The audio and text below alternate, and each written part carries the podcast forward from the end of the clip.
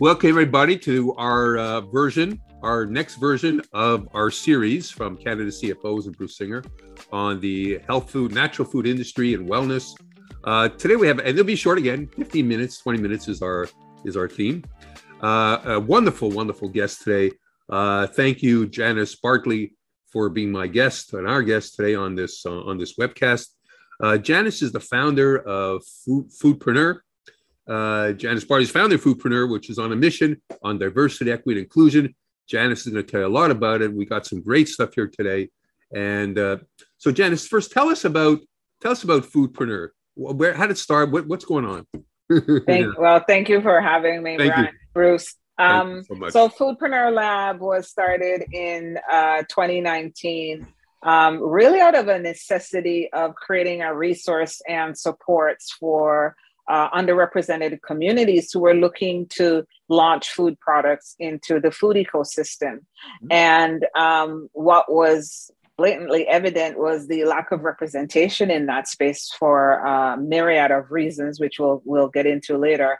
But um, definitely there uh, was a demand, especially as we see the growth of, of food within within the uh, food sector as well, and on the innovation side. And so um, we wanted to participate, and so here here we are, uh, creating a pathway to give people the opportunity to either live out their dreams and their ideas, but more importantly, um, to create sustainable resources and knowledge to support them in that journey. Okay, so diving further, Foodpreneur, it's an incubator. It's an and you what do you, what what exactly do you do for them? Like what exactly? So Foodpreneur Lab provides education, and and we're not a huge fan of the the, the term incubator per se because we refer to we refer to what we do as pathways, and by definition, a pathway is a plan of action. And Thank so you. what we do is we we map out from start, which is if you have a food idea and you want to get from your idea to prototype. And then we have a second path, which is called scale, um, where you currently have a product in the market but you're looking to get to the next level, whatever it is, you as the food entrepreneur decides what that is. Okay. So, so our approach is very different where we really focus on acknowledging the lived experiences of food entrepreneurs as well, because that's very important in terms of designing a community where they're comfortable sharing their ideas and and, and increase participation um, and um, and providing the knowledge base that's actionable just not just not for the sake of having the knowledge, but that knowledge is tr- being trouble used and troubleshooted as they're going through the journey, as opposed to having it after the fact okay. when they finish it. So that's okay. what makes it different. Okay, and I want to ask too, uh, because I've noticed, like I do, I think we shared. I I I personally have a lot of passion for the the natural food space and what I call yes. the innovative, the innovators, the innovative, which which you which you are part of that ecosystem. Uh, either I'm dreaming in Technicolor or when I look at the CEOs, and I'm not knocking it, mm-hmm. there's very there's very low black, low BIPOC. I use the word BIPOC representation yeah. in entrepreneurship, um, and I just I, I I I don't know why it's like that, and I'm not questioning why. I just don't understand. Can you can you, well, you shed some light on really sure. what, what brought it? What, what's going on? Yeah absolutely. I mean, historically, if you if you look back, we don't even collect data on numbers of of uh, of BIPOC communities and businesses. So one, that's that's part of the issue, because if you don't track it, how do you determine or identify what the need is? Secondly, we we've had very um, fragile relationship with financial institutions where traditionally and historically we do not get loans either for the lack of uh, assets collateral that we don't have because we have not been allowed to participate in certain spaces and places and and I'm I'm I'm not just saying this to rub anybody the wrong way, but yeah. you know, um, the colonialization of of things that have happened. This is part and parcel of the effect. So we really have to acknowledge the history and why absolutely, and why absolutely. and where we are. You know, not to knock absolutely. anybody. And so and so when you look at that, if if we don't have assets and sufficient assets to leverage, and we're not getting loans, then we're at a disadvantage in terms of of having the tools and resources to participate. That's that's just the ugly truth. And so this is why you see so so low numbers. Um, you know, we're we're dealing with other issues. You know, food insecurity, um, and you know, you can call it in food insecurity today, but the reality of it is food insecurity by any other name has been, exist, existed globally for the longest while. So renaming it, you know, might make others feel better. But there, there, there is a, a poverty issue that has always, yeah. you know, been threaded. So, so let's let's acknowledge that. So once we identify it, really the solution is how do we fix it? You know, I don't care what you want to name it. It just becomes how do you fix it? And that comes in the form of access, which is one of our mandates. Actually, that is our mandate how to create access within the food ecosystem, not just for BIPOC, but for everybody. And so that has to come through knowledge and resources. Okay, yeah, it's knowledge, it's it's capital. Yes. And also innovation is a- a- absolutely. And yeah, yeah. and and and we can't use the same we can't use the same um tools that haven't been working in in a new environment the innovation environment and expect different results. Just just because you rename it if you haven't changed the eligibility criteria then we haven't moved the dial. We're, we're we've just covered it up with di- with a different as as as we say face mask and and and and trying to use that to get into this it's it's not working. It's not working. So we have to reassess. So curious in the last two years I hope, I don't know, I hope there's been some progress. I hope. You know what I mean? There's been, there's certainly more awareness for sure. Okay. Uh, what kind of op, currently, uh, do you feel or do you see op, the obstacles and barriers starting to come down? Like, what do you, what do you, what are the challenges that, what are your, the biggest challenges that face you and your organization?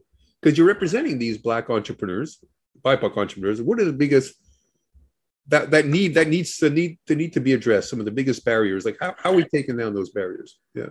So one of one of the things that we're starting to see, and I'm I'm a huge proponent of this, and this doesn't require us to reinvent the wheel. That's the beauty of it. Is um, larger organizations partnering with smaller organizations like like our non for profit and and helping provide access to these spaces that are needed. So, for example, there are tons of businesses in the food ecosystem that are underutilized. Um, we need to partner with them. We need to partner them directly and indirectly. And directly meaning give access to maybe some production hours within that space, so it makes it available for other food entrepreneurs to utilize that space. That's a great idea. Because there's such yeah, absolutely. Because there's a shortage. We also need to maybe leverage and talk to government in terms of giving incentives to these larger organizations that get a tax credit in some way, shape, or form because of because of their contribution to help bring up these micro businesses. Because by definition they are not small businesses. The second thing we have to look at is our definitions. Um, micro businesses that are, are larger in existence are by definition not small businesses. They do not own they, they do not make $500,000 in revenue. And I think it's absolutely ridiculous to use those definitions by and trying to entice startups with those benchmarks. It can't be reached. So you're you're you're selling me on a dream that I have no way of ever attaining. And so as as much as I un, I completely understand what the incentive is, you you are killing my ability before I even get out the gate. And so we need to reassess what those definitions are. And more importantly, we need to reassess the eligibility criteria. If you are trying to attract BIPOC women, you have to go back and look at the data and ask yourself is, is making $500,000 in revenue um, an invitation or an exclusion because it unfortunately it's an point, exclusion. It is an, an exclusion. Yeah, yeah, Because the argument is if I'm making 500,000 in revenue, I don't need I don't necessarily I'm inclined to borrow $100,000 if I'm making 5. And that is just from a micro lens, right? from small business, fine, I get that because yes, you're you're driving revenue, but we need to bridge the gap, you know, where from where we're still in our infancy to to where we get to our adolescent stage, for the lack of a better word, which is which is defined as small business. That's such a great point because what they really need is the help, is that kickstart, is that kickstart, like that to, to get from zero to to a hundred thousand. Uh, absolutely, and, and that doesn't necessarily that builds absolutely confidence. yeah absolutely yeah. and yeah. and by by engaging larger larger underutilized uh, organizations or corporations or you know or food companies you're not throwing money at something anymore. You're it's actually um, proactive and it's a progressive move because everybody thinks okay well i'll give you $10000 it's not necessarily just giving me $10000 it's giving me the space to actually make the food widgets. That is that's the value. Idea. that's a fabulous idea. So if i'm a multi-billion dollar company and i use the word the Krafts of the world you know the the the maple leaf foods of the world all these the like those are the ones i'm talking about them specifically they just yeah yeah but larger big. yeah. When you think big they're the ones that through marketing they're the ones that come first and yes yeah. You know i mean? There's there's an opportunity for them um you know small medium enterprises to participate in that. And and it's not a bad thing. It's a and they get and you know what today uh, and I, I do see this today is by saying they do it, it turns people on. It builds brand loyalty. Absolutely. Like there's a brand that becomes. Loyalty. That's right, because that be, that becomes the something. contribution. That's right, the, giving back. and and the yeah. quantifiable contribution. Not just saying, "Oh, that we're doing this." It can actually be measured. The impact can be measured. I don't mean to put you in a spot, but is this things you're lobbying for? Like, do you push that kind of stuff? Uh, like, absolutely, absolutely. Yeah. Absolutely. Um, you know, how many more buildings are we going to build? There are tons of underutilized buildings that could be retrofitted to do that. So I'm I'm looking for efficiency. Wow, wow, wow. I'm looking for efficiency in production. I'm looking for efficiency in building. You know, um, we, we can't talk about innovation without putting all these pieces together. And every time somebody thinks about innovation, they think they have to build something. Not necessarily. Sometimes it's a tweak something that's there. It's like you said, it's right there. It's right there. It's it's it's, it's right, right, there. It's right there. It's right. It's yeah. it is right there. And as a country and as a province, we know there are a lot of buildings sitting in this city that are underutilized that are owned by that's government. Good. Well, let's put it to use. That's such a let's good point. Put it to use. That's a good point. I want to ask you too. Do you notice a difference between like when I call food versus natural foods, are these entrepreneurs? There seems to be a shift, and maybe I'm wrong, towards the sustainable foods, the innovative foods, the natural foods, the organic foods, the healthy food. That seems to be where the action is. If it, is that when you're in your in your ecosystem, is that where it's going? Is that where it's absolutely. Um, we have to recognize uh, supply chain has is playing a part in it. Yep we have to recognize that um, there's food accountability. We, your consumers want to know where are you buying, who you're buying, how you're buying, where it's being grown, how it's what's the carbon footprint, and what's the brand and what's your give back. Okay, and so yeah. Um, in addition to that, what we find is consumers also um, want to to determine okay, what am I getting? What is my loyalty getting me? are you making a product that is giving me better memory re- retention you know um, delaying my hair turning gray? Am i getting am i getting supple skin? You know yeah. they you know and and and this is where we lean into the functional foods. Now when we eat we are expecting it to do something. So we're not putting things blindly in our body anymore. We're even being held consciously accountable to ourselves. And so that has now been passed on to the producers. And so this is why the brand story is so important because it yeah. helps yeah. retain your your customer base in its simplicity. So if I go out and buy Bose headphones, I'm buying headphones because yes, the brand has ha, is known for quality sound and I know I'm getting a quality product and I know that they're going their after support is going to be phenomenal so I don't have to worry. Well, it's the same with food.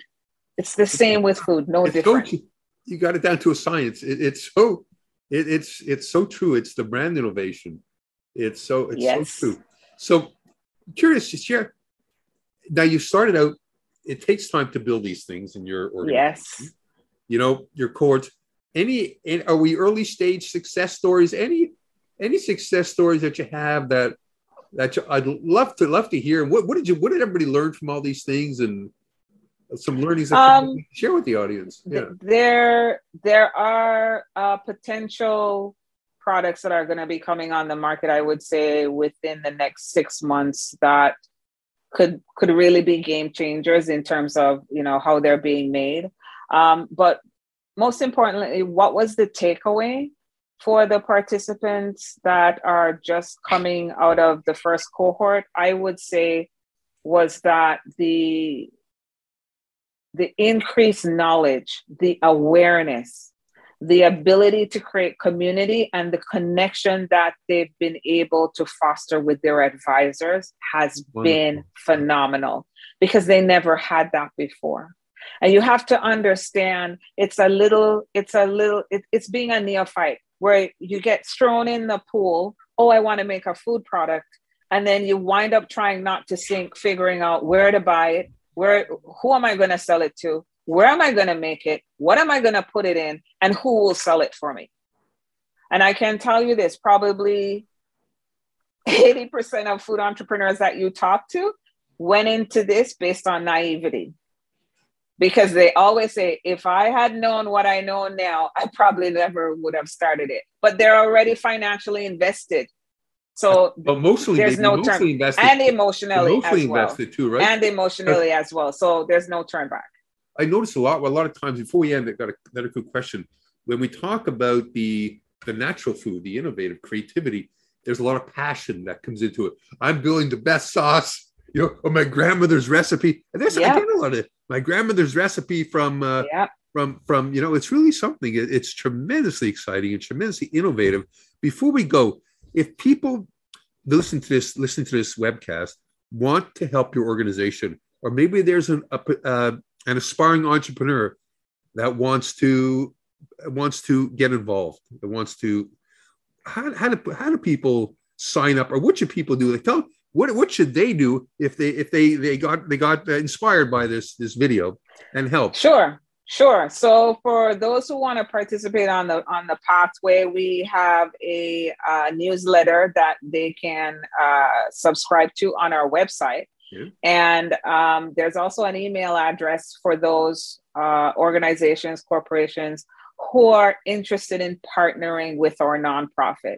And we are constantly looking for partners because industry partnership is essential to the success of any food product coming to market, large or small. And so, what we're trying to do is we're trying to ensure that that language is consistent, not only for us, but for the food entrepreneurs operating in that space as well. Because what we're saying is, um, you know, food is community. And I say this all the time. And what people are looking for, their food has become an experience now. We're looking to replicate this experience in our homes. And the way to do that is to have as many outlets and avenues available for these experiences to happen. But it has to happen in partnership. It, no man is an island. We can't do it individually. So we have to do it collectively. So the types of uh, supporters or sponsors or partners, they could be the big food companies, retailers. They could be the big food. That's right. Because groceries. That's uh, right. Ingredient suppliers, distributors I got it. Packagers, Wonderful. you name it, because they hit each pain point in the journey. And we are looking for solutions. So that's you. why we welcome that partnership. Look, congratulations to you. And thank you. There will be what before we end, congratulations. You've taken on something, you're innovative, you're taking it, you're making a difference, you're making an impact. And congratulations to you. It's it's a wonderful thing and must be very rewarding. At the same time, I'm sure it's it's, it's it can be very stressful because you're dealing. Yes.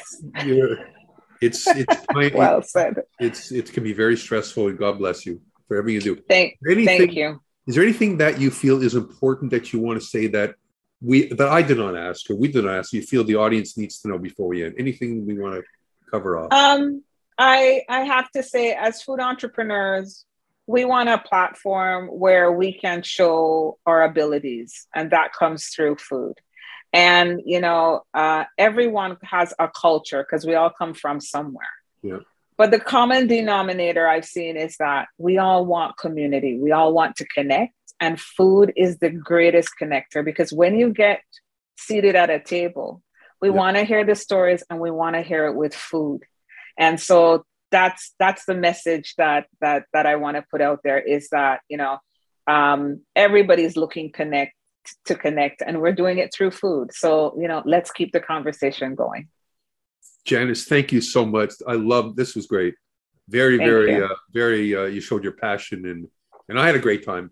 I feel your thank passion. You. I get inspired. Thank you. Just by this. thank you. And have a wonderful, uh, have a wonderful afternoon. You thank, as well. Thank you so thank much. Thank you so much.